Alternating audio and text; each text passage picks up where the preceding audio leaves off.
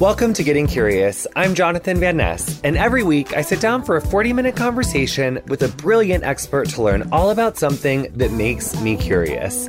On today's episode, I'm joined by Stacey Abrams, voting rights advocate and former minority leader of Georgia's House of Representatives, where I ask her, How can we shablam on voter suppression? Welcome to Getting Curious. This is Jonathan Van Ness. I'm so excited for this uh, our guest, and it's sometimes I talk about how it's weird to say excited about you know anything in these times. Uh, there's so much to keep up with, and so much to um, yeah, there's so much to keep up with and be mad about sometimes. But I'm so excited that our guest is here. So welcome to Getting Curious, Stacey Abrams. How are you? I am well. Thank you so much, Jonathan, for having me.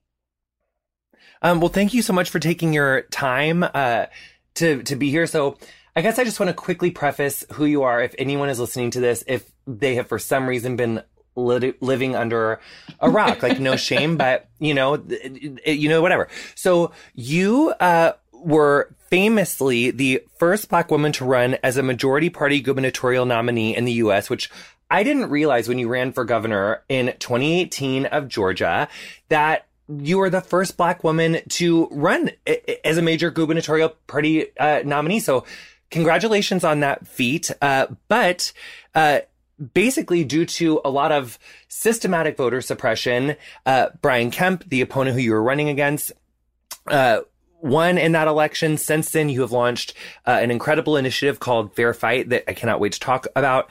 Um, but also, you were in the Georgia House of Representatives from 2007 to 17, which I also just honed in on a lot thinking about, you know, your time there before this interview because you were in the Georgia House of Representatives in the wave of the Tea Party in 2010. And then you became the House Minority Leader in 2011 and uh, until 2017. So I just think that's really like very prolific and such experience. And that is for lack of a better word, so cool uh, that you did that. Um, so yeah, I'm done talking now. So now, you know, hopefully everyone understands uh, the level of your just incredibleness. And basically, the question is, how are we going to protect our election in 2020?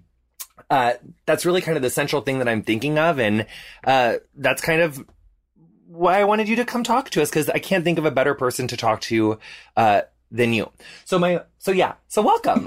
I've never done such a long intro. I'm so sorry. No, no, no. Look, I'm just nervous, and I'm so excited. To be here. Never ever apologize to a politician for actually being nice to us. It's it's unexpected and very kind. Thank you.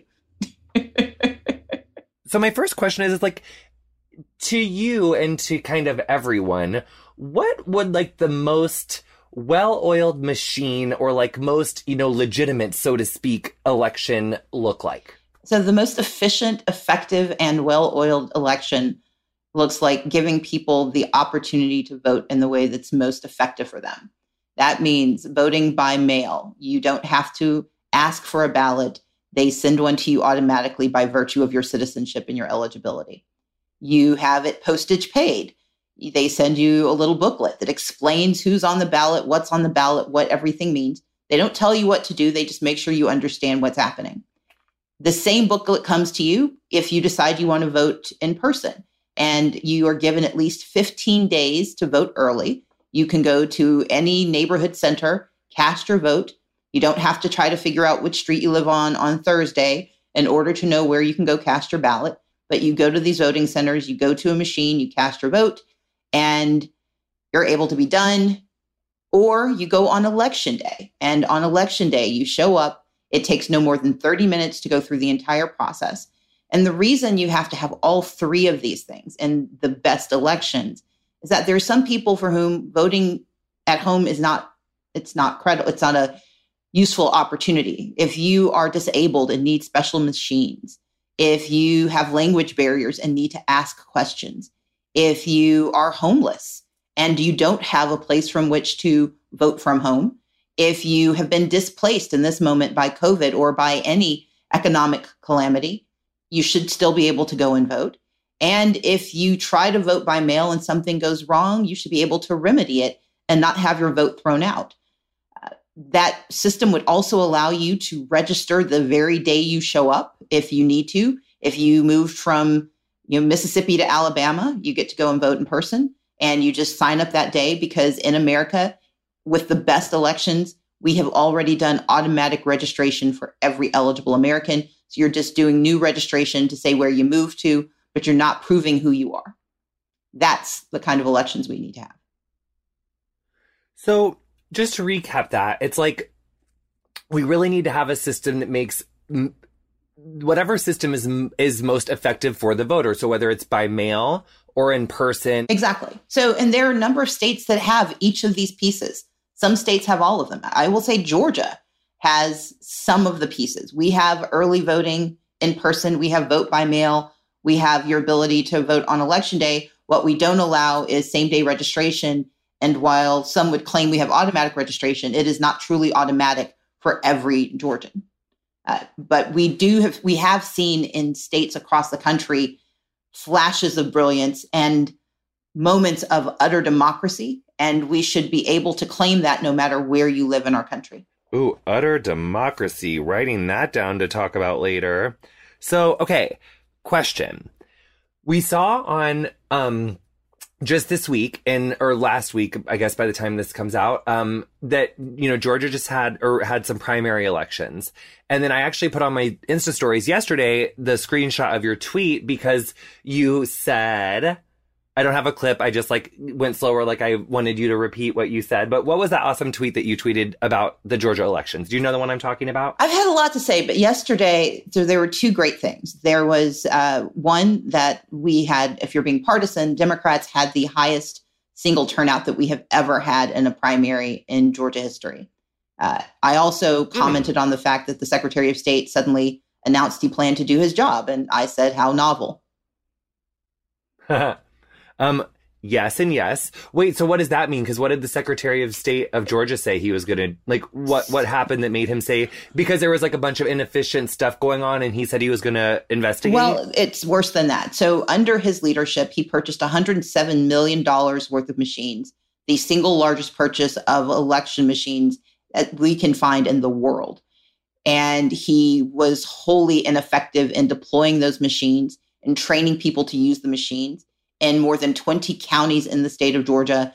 Courts had to be asked to extend the time for people to vote because the machines were inoperable, because there was human error. And then you layer that on top of the existing malfeasance of the challenges that he and his predecessor have created for voters of color, where you had lines that lasted up to eight hours in order for people to cast their ballots. But what he said in response to this absolute calamity of an election was that he had no accountability and no responsibility. Apparently, having everyone else in the world tell him, nah, yesterday he tweeted, he had a press conference where he announced his intention to ensure that people had an adequate number of places to vote, that the machines worked because he was going to train people to use the machines and he was going to do his job. And he wanted applause for it. And my response was, thank you for agreeing to do the constitutional job you were elected to do that you fought to have it's the responsibility of the Secretary of State to administer elections and to not only refuse to do your job, but then to try to blame others for your own failures has unfortunately been the course that he has taken. And we are hopeful that by November, he will have figured out what his job is.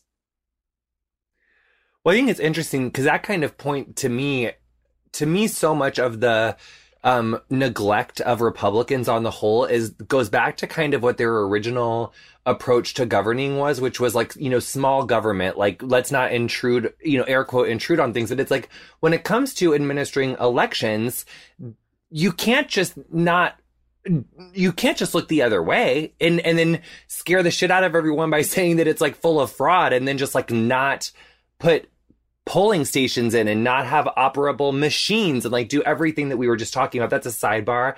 I didn't really plan to say that, but I just came out. It's, but they do. It's like when it's convenient for them, they claim small government. And then they use a lot of fear. I just noticed that it's a sidebar. Well, uh, whatever. Well, so but, basically, but Jonathan, I, I would like, like to stay on that for a second because there's a difference between having a nimble government that can be responsive, that isn't overblown, that's different than being good at it. And what they have done, unfortunately, over the last 40 years is they've tried to turn Americans against the idea of effective administration. And we're seeing that not only in the elections, but in the response to COVID 19. In a well run country, we wouldn't have the highest infection rate and the highest death rate when we aren't the largest nation in the world. And so I do think your point is very well taken and very important because it connects not only to the issue of elections, it's a Republican trait to say that we don't need government until we find that government's not working for the very people who need to be served. The other thing that I just realized about my own issue of my own logic is that Republicans do not like to, you know, spend a budget and $107 million on voting equipment that you then didn't take the time to, yes. you know, make good on that investment by showing people how to actually use the equipment. Cause I mean, I'm like, do we know when that was purchased? Oh, yes. Was it in, it, it was purchased. Was it 2015? No, no, no. 17? No, he purchased the machines in January. And so we've been, arg- mm. well, uh, so they approved the purchase of the machines in 2019. They started deploying the machines late last year and early this year.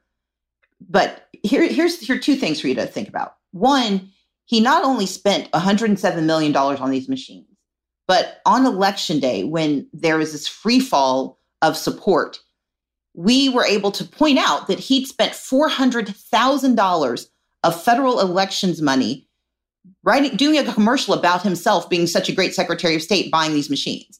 Those $400,000 could have been spent on hiring 1,600 poll workers, paying them $20 an hour so they could be deployed across the state to actually shorten the lines and ensure that Georgians didn't lose a day's pay. I mean, we had people who stood in line for an entire day of work. And in Georgia, you don't get paid for the time that you take off to vote. They have to let you do it, but they don't have to pay you for it. And instead of congratulating himself on his ineffectiveness, he could have actually done his job. So basically, this most recent Georgia primary did not go well. There was a lot of neglect, mismanagement. But when we go back to, well, actually, that's really okay. We we do have to take a quick break because if I get to that, that's going to take like 18 minutes. I, I, know it will. So we're going to take a really quick break. We'll be back with more uh, with Leader Abrams after this. Welcome back to Getting Curious. This is Jonathan Van Ness. Um, we have Stacey Abrams with us. Uh, so basically, we were just talking about how this most recent Georgia primary stacked up to the idea of what an effective uh, and fair election looks like. Bottom line, not not super great, but some aspects of it were great as far as turnout. But if we go back to your uh, gubernatorial run in 2018, what were the forces at play there that caused the outcome uh, of what happened to happen? Because I know that he the the margin of his win was only 50,000 votes and and weren't there more votes that were thrown out than by what he won by and most likely those votes were for you. So I mean, wasn't there a lot of systematic oppression of votes that caused that seat to go to him? Like it seems like you won. I I, I like that argument, and I think there is ample information to suggest that we, at the very least, do not know what the outcome should have been. So when I, I wrote Our Time Is Now, my new book, I, I begin the conversation by really thinking about what happened in 2018. And one of the challenges was that I was running against the man who was not only the my opponent in the race, he was the referee, he was also the scorekeeper and the contestant. There is no hmm. sport where you would allow the guy you're trying to, you know, it's like letting Tom Brady be the referee at the Super Bowl as well as the scorekeeper. You just you don't. And he wasn't, and he still cheated. and, and just saying, I, it is your show. Um, but but that's the challenge. And so what happened to Georgia did not begin in 2018. What started with Brian Kemp when he became Secretary of State in 2010 one of his first acts was to arrest 12 people, all African American, who had used the legal mechanism of an absentee ballot to win a school board race. And he had them thrown out of their offices. He raided their homes near Christmas. He charged them with 120 felonies, and not a single person was ever convicted of a single crime. Wait, What? Yes. So it's called. So in 2010, Mm-hmm. So in 2010, you're you are in. It's right before you become the the minority Mm-hmm. leader of the Democrats, obviously in the state house of Georgia. Brian Kemp becomes the uh, Secretary of State in the Tea Party takeover of that midterm election, which happened in 2010. Because I learned uh, from Sister District in a previous episode of Getting Curious that um, we lost like a thousand legislative seats in that election. Yes. Like when the Tea Party took over, like it was just like such, and all those leaders, like it, it just like it stopped so many careers of like Democratic leaders, which you know is a whole other thing. But so he did So- what? So he so- becomes Secretary of State, and then what? So the governor, so the Secretary of State's office became the seat became vacant because Karen Handel, another person we can talk about. So Yes. Karen Handel runs for Congress. She vacates the seat. And instead, you have Brian Kemp, who gets appointed to be the Secretary of State.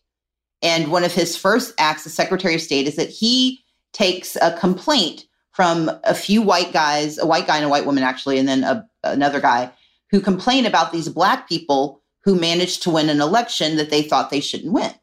So state law says that these women had won their seats, that they were duly elected. He instead charges them with 120 felonies. And in the process of charging them with these felonies, they lose their jobs, they lose their reputations, they lose their seats. And after three years, not a single person is convicted of a single crime. That was the beginning of Brian Kemp. So you fast forward, by the time our election happens in 2018, he has overseen the purging of 1.4 million voters, thousands, hundreds of thousands of whom should not have been removed from the rolls because they weren't dead, they hadn't moved, they should have been allowed to vote. He had overseen the closure of 214 precincts, which, according to the Atlanta Journal Constitution, meant that between 54 and 85,000 people who should have been able to vote on election day physically could not vote. On top of that, How did he Oh, do oh, that? hold on. How did Oh, he? let me give you the rest. He he did a few things. He also masterminded a system called Exact Match that kept 53,000 people from being able to have their registrations processed, 80% of whom were people of color, 70% of whom were African American. He also oversaw one of the highest rejection rates of absentee ballots and provisional ballots, and the longest lines in the country in 2018 were in Georgia for Black folks voting. That was the Secretary of State who won the election. And the margin of difference was So- 54,723 votes, if you're counting. yeah, it's like you came with all of that. Yeah. Yeah. So, but, but so how did he close those precincts as, So- as lead and, and how did those laws become, cause I know that this isn't specific to Georgia. Like these sorts of laws have been enacted in lots of states. Um, but, but how did he do that? How did he remove those voters and, and like under what laws and, and how was he able to close all those precincts? And that's exactly the reason for the book because the the incredulity that you feel, the surprise and dismay that in our country these things can happen, it's why I want people to understand the architecture of voter suppression. So voter suppression is three things. It's can you register and stay on the rolls? Can you cast a ballot and does your ballot get counted? And if you're thinking about registration and staying on the rolls in Georgia, in Texas, in Ohio, in Wisconsin, there are laws that let you take people off of the rolls, remove their registration simply because they haven't voted. Not because they're dead, because dead people shouldn't vote, not because they've moved. You shouldn't get to vote in an election where you're not going to be affected by the outcome, but simply because they didn't vote. And as I like to point out, I don't go hunting every Saturday, but no one takes my Second Amendment right away from me. How can I lose my right to vote simply because someone chooses not to use it? This, Yeah, these use it or lose Exactly. it laws. That are uh, have those ever been challenged in the Supreme Court? They have been. So in Ohio, the in 2019 there was a there was litigation. It was either 2018 or 19. I think it was 19. They challenged Ohio's law, which is similar to Georgia. There are nine states with these laws on the books. And what the S- Supreme Court said, they didn't actually speak to whether it's constitutional or not. They spoke to whether the notification requirements had been met. And that's part of the problem. We think about voter suppression like the 1960s, the scenes we saw in Eyes on the Prize. But today it looks like someone just quietly taking your name off of the list, not telling you about it, or sending you a postcard that looks like it could have come from Publishers Clearinghouse And because you throw it away with the rest of the junk mail, you don't know that you've just thrown away your right to vote in the next election. Does that go back to like the civil rights acts of 1957 and, and 60 with like voting rights and like this were those laws just like not like written to deal with like the technology of like 2016 and 20 and 18 of like you know reaching out via email or like a call or some other way to like is that why these like postcards look so old and like not like legitimate or something? It's mostly because it's cheap. It's cheap and there's in the states that tend to use these mechanisms, there isn't a great deal of interest in the people who are getting them actually getting good information. But let, us talk. The, so you have the Civil Rights Act of 1957, which did some things good, but was still woefully inadequate. The 1964 Civil Rights Act was actually the the bedrock of civil rights, and that was, in fact, this week the that was the the civil rights law that was used to expand uh, the Civil Rights Act to cover the LGBTQ community. 1965 yeah. was the Voting Rights Act because despite mm. the constitutional amendments, the 15th Amendment that gave black men the right to vote, the 19th Amendment that gave white women the right to vote, the 26th Amendment that gave young people at over under 18 or over the right to vote. It took the civil it took the Voting Rights Act of 1965 to give women of color the right to vote including black women. But it also was the mm. law that said that you cannot preclude people of color from voting. And one of the ways they used to do it was by shutting down where you could go and vote. They made they put restrictions on who could register. And so yes, the Voting Rights Act was designed to stop you from being able to block people from getting registered. So one of the things that happened in Georgia, for example, is there was a there's a law that Brian Kemp put in place. I mentioned the 53,000 people he whose voter registration he held hostage. This is what you should think about because of the 1965 Voting Rights Act, in 2009, Karen Handel tried to use this rule. It's called exact match, where any any information about your your name that or information about you that goes into the voting process has to match exactly another document, another database. So Jonathan Van Ness, if they put your name in, if you spell your name V A N space N E S S, but when the person mm. typing it up pushes it together, what you would get back from Georgia is a, a letter saying you have not been successful in registering to vote, but it never tells you why. And so you send ben, back in all of your information exactly the same way. And if they make the mistake again, it happens. And worse, in Georgia, because in the state of Georgia, the D- Department of Driver Services, our version of the DMV, which is one of the databases they use, it does not allow spaces in the last name. So your last name is mm. V A N space N E S S but you will be caught in this constant loop of having your your application rejected because the database doesn't recognize your name as being yours and so they accuse you of not actually being able to vote and they never tell you why. So the reason i use that example is that in, in 2009 the obama administration using the voting rights act of 1965 told the state of georgia do not use this system. It is not going to work. It is going to be discriminatory. Don't do it. Well, in 2013, when the Voting Rights Act gets eviscerated, guess who decides to use the system? Brian Kemp. Was that Shelby County versus That's exactly Holder? It. So what was that again? So Shelby County versus Holder is the law. It was basically a lawsuit filed in the state of Alabama because Shelby County was becoming too diverse for their their nature. They wanted to redraw the district lines to reduce the likelihood of people of color being able to elect people who look like them.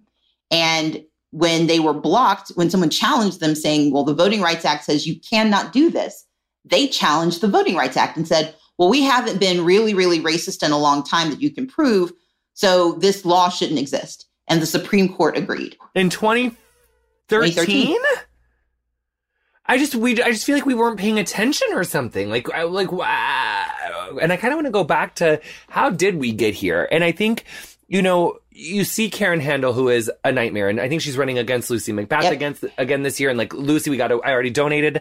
Lucy got to keep that seat. Got to keep it firmly blue. Yes, yes, yes. Vote for Lucy. Sign up. Yes, yes, yes. And then back to what I was saying is that you know you have your modern day Karen Handels and Brian Kemps, but really they are the they are the result of decades and decades, you know, hundreds of years of really the voting white public's history and like how it was I mean, this this Constitution was set up historically to protect and give power to property owning white yep. men and restrict and ignore other people. So let's start with something you said a little earlier. Like, why weren't we paying attention? It, the system is designed to be so fractured and so complicated that the minute you hear about what happens, each person of good intention and good conscience says, Oh my God, why didn't I know? You didn't know because it was designed for you not to know. You didn't, you weren't able to stop it because it was designed for you not to stop it. But the most insidious part is it's designed to make you feel responsible instead of holding the people who did it responsible. And so the work I do on voter suppression is to say we need to stop blaming ourselves for what people are doing to us. It's Stockholm syndrome. We've lived under this for so long, we start to think that we were part of the problem. We're the victims, we are not the perpetrators. To your point, the inception of this country from the very beginning, voter suppression was baked into our country. Black people weren't human, Native Americans didn't exist, women needed to be quiet, and only men who owned white men who owned property were worthy of listening to.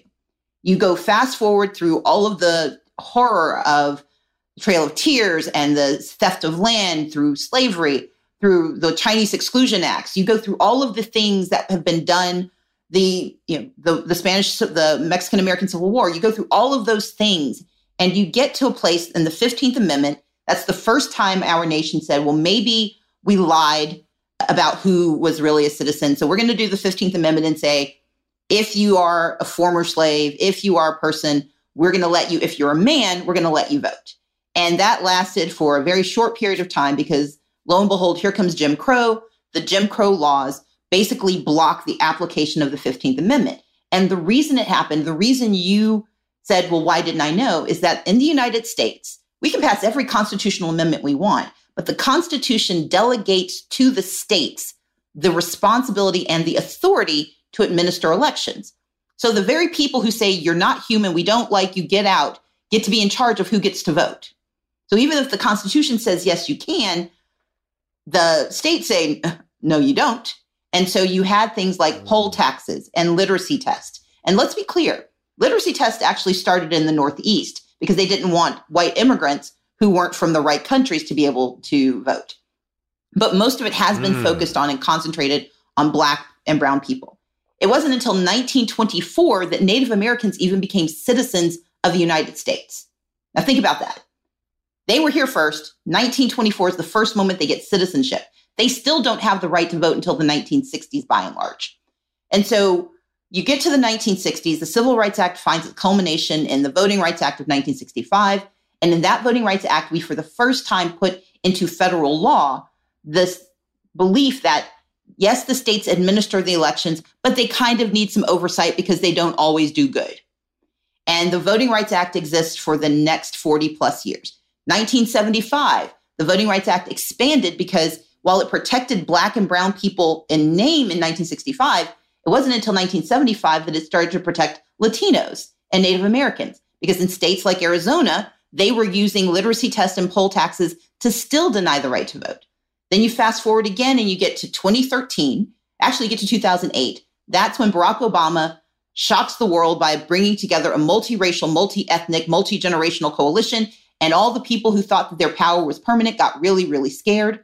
You suddenly start seeing states like North Carolina remove access to early voting, states like Wisconsin putting new laws in place about who can register voters, places like Texas, who had already been not great on these things, said you can use your gun license to vote, but you can't use your student ID. And then you have Florida, just all the challenges you have in Florida and Georgia. So you have this progression and this progression has been moving steadily on. And then in 2013, the Voting Rights Act gets gutted by the Supreme Court in Shelby versus Holder. And when that happens, the acceleration is that now all of these states that have been only held in check, the only gate stopping them from doing all the suppression they wanted to do was the Voting Rights Act. And now the gates are opened.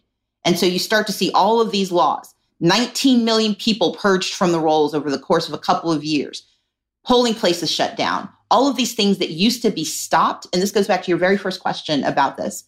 The reason Brian Kemp got away with it was because the law said he could. And that's why at the end of my campaign in 2018, I didn't sue him to make myself governor, to say, yes, I can prove to you there are this number of people who were denied the right to vote who probably would have voted for me. Because if I'd done that, then the conversation would have been about one politician trying to get a job. I instead said, I acknowledge the legal sufficiency, but the laws are wrong. And so that's why we filed suit to change the laws. And that's why the work we have to do on voter suppression shouldn't be about individuals thinking they made mistakes. It should be about changing the laws because your first question is the most profound. Our objective as Americans should be to have a system where every eligible voice can be heard and anything that impedes that is wrong. We're going to take a really quick break. We'll be right back with more Stacey Abrams after that. Welcome back to Getting Curious. Uh, this is Jonathan Van Ness. We have Stacey Abrams uh, with us. So, I mean, literally from, I remember being very a small child. We are told from such an early age, like what democracy is. Dem- our democracy is taught to us as a thing where everyone gets the right to vote everyone's voice is heard and that is like the american way that's like the american dream that's one of the the fabrics that is meant to set us apart from how we think of ourselves better than everyone else uh, is having this fair and free democracy and that is not how it has been administered and that is baked into our constitution and i think that some of the things that make that so hard is that the Constitution does leave it to the states. And when I think about, you know, I've been thinking a lot lately about, you know, white privilege, social capital, and I think about how my grandmother got a scholarship to Duke University in like 1950 when she was one of the like the first women to do that, but like black people weren't admitted to Duke then. And my grandmother's admittance into that school met had her meet my grandfather. Like without that, I would literally not exist. Like her opportunities of getting educated at that school, like changed her life. It changed the trajectory. It, it literally gave, and, and her doing that, like gave me a sense of hope and accomplishment my whole life because I heard that story when I was like six and I was like, oh my gosh, that's something that like, you know, you can do. You could be the first. You could, and, and that wasn't like these this constant disenfranchisement of people not letting people into school saying that you know people that your your vote doesn't count that affects a generational burden like that makes their kids think and it and it it it has ripple effects of generations and i agree with every single thing that you said but i do feel like white americans who don't vote and especially white americans who vote for for legislators who enforce these racist rules and ideas that are so much based on privilege and like fear of like they're literally based on xenophobic and racist ideology. We really need to focus on who we elect to these state legislatures that make these racist ass voting laws, these really fundamentally problematic like abortion access laws. And I just think that's what's so disappointing is that we're we're literally based we're told as children that our voices do count and that this is a democracy. That's that's drilled into us all the time from news, from our families a lot of times, or at least in in mine it was. And that is false under a lot of these rules. And when you think about the the lack of truth in the results of these elections in places like Georgia, like we've filmed in Georgia. Like I know so many Georgians, Florida, I know so many Floridians, Texas. I, I live in Texas. It's that isn't the ideal of America that we are sold. And that is fucked up. And white people have been more complicit in that than black people uh, because of the system itself. So that's just something that came up for me. And I feel like I need to fucking say it. And I'm sorry that I cussed okay. in front of you, Leader Abrams, but that is just what I think about that. When I say we're the victims, what I mean is that those of us who are unaware as American citizens, those of us who are unaware of how complex our system is, how voter suppression is so effective and insidious, is that it's designed for us not to know. I have a law degree from a pretty good school. I've written an entire book, the first half of which is all about voter suppression. And every day I learn about a new aspect, a new frame, a new way. And the average person does not have time to teach themselves the state laws of elections in 50 places. So, one of the challenges is that we have a system that is designed for not only our ignorance, but our confusion. And there is privilege for those who never have to encounter the barriers because the barriers weren't meant for them. The barriers were meant for the very people you've articulated. The barriers have been targeted at those who don't have the resources, who don't have the privilege, who don't have the access. But the problem is when you break democracy, you break it for everyone. Because on Tuesday in, in Georgia, when we had our primaries, it wasn't just poor Black communities that couldn't vote, it was wealthy white enclaves because when you break it, it's broken. The second thing you said that I think is so critical voting is power. That's why it's been so hard to do it. In a democracy, the most fundamental exercise of power is your ability to pick who's in charge. Because we use the term systems, but what we mean are people. And you are absolutely right. We focus so much on the person who occupies the White House. We forget that the person that we pick or the people we pick for the Senate or for the House of Representatives, for the state legislature, for DA, if you're Ahmaud Arbery who was murdered in the streets of Brunswick, Georgia, and it took 74 days for anything to happen, it's because the district attorney that got voted into office decided that your power meant less than her power. And so we have to remember that we are not just running the 2016 election over again in November. We're also running the 2010 election again because this is the year where the census decides who gets to have power for the next decade. I spend a whole chapter in Our Time is Now talking about the census for exactly that reason, because it's a decade's worth of power. And the last thing I'll say is this we have a pathway. And the reason I wrote this book was not just to lay out all the challenges, but I spend the second half of the book talking about here's how we fix it, because this is our country. We have hit an inflection point where your voice matters so much, where the voices of those who typically would have been dismissed from the conversation can finally be heard. To on this day that we're taping this, DACA, those young people who are dreamers get to remain in our country because this is the only home they've ever known.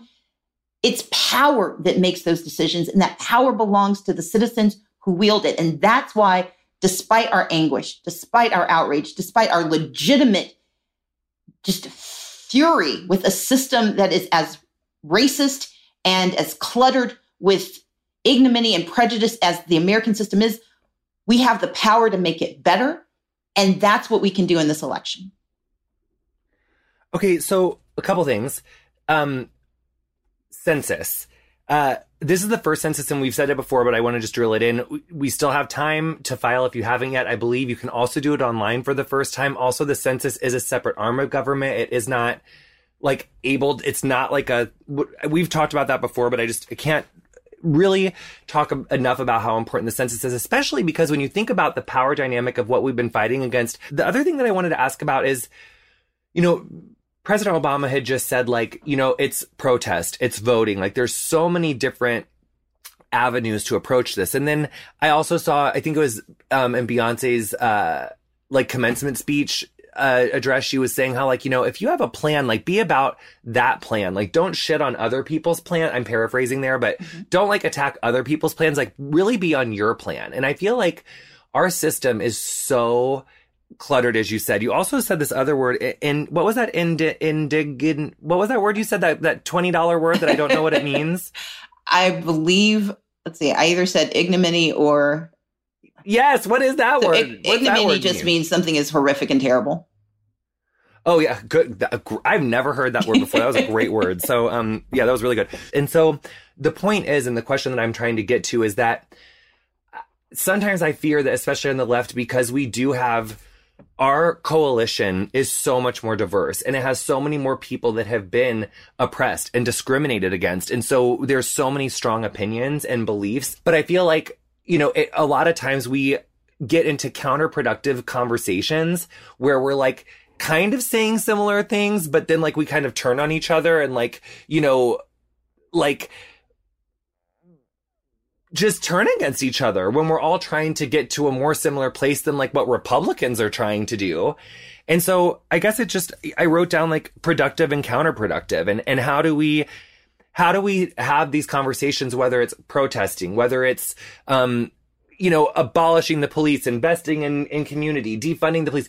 How do we have these conversations that are so passionate and so important, um, without ripping each other apart, uh, to get to the solution that we all want to get to, which is really, you know, we cannot, in my opinion, I don't think that we can really afford four more years of Donald Trump. If this, this DACA uh, Supreme Court ruling is great, but we won by one. And if Donald Trump wins four more years, he will get more Supreme Court justices. And I think everything from Roe v. Wade to DACA to gay marriage, all of that will be up for grabs uh, for four more years of Donald Trump. I, I, I think it's the most reductive way to say, the simplest way to say it is we spend our times fighting over the quality of the crumbs instead of looking at the opportunity of the pot.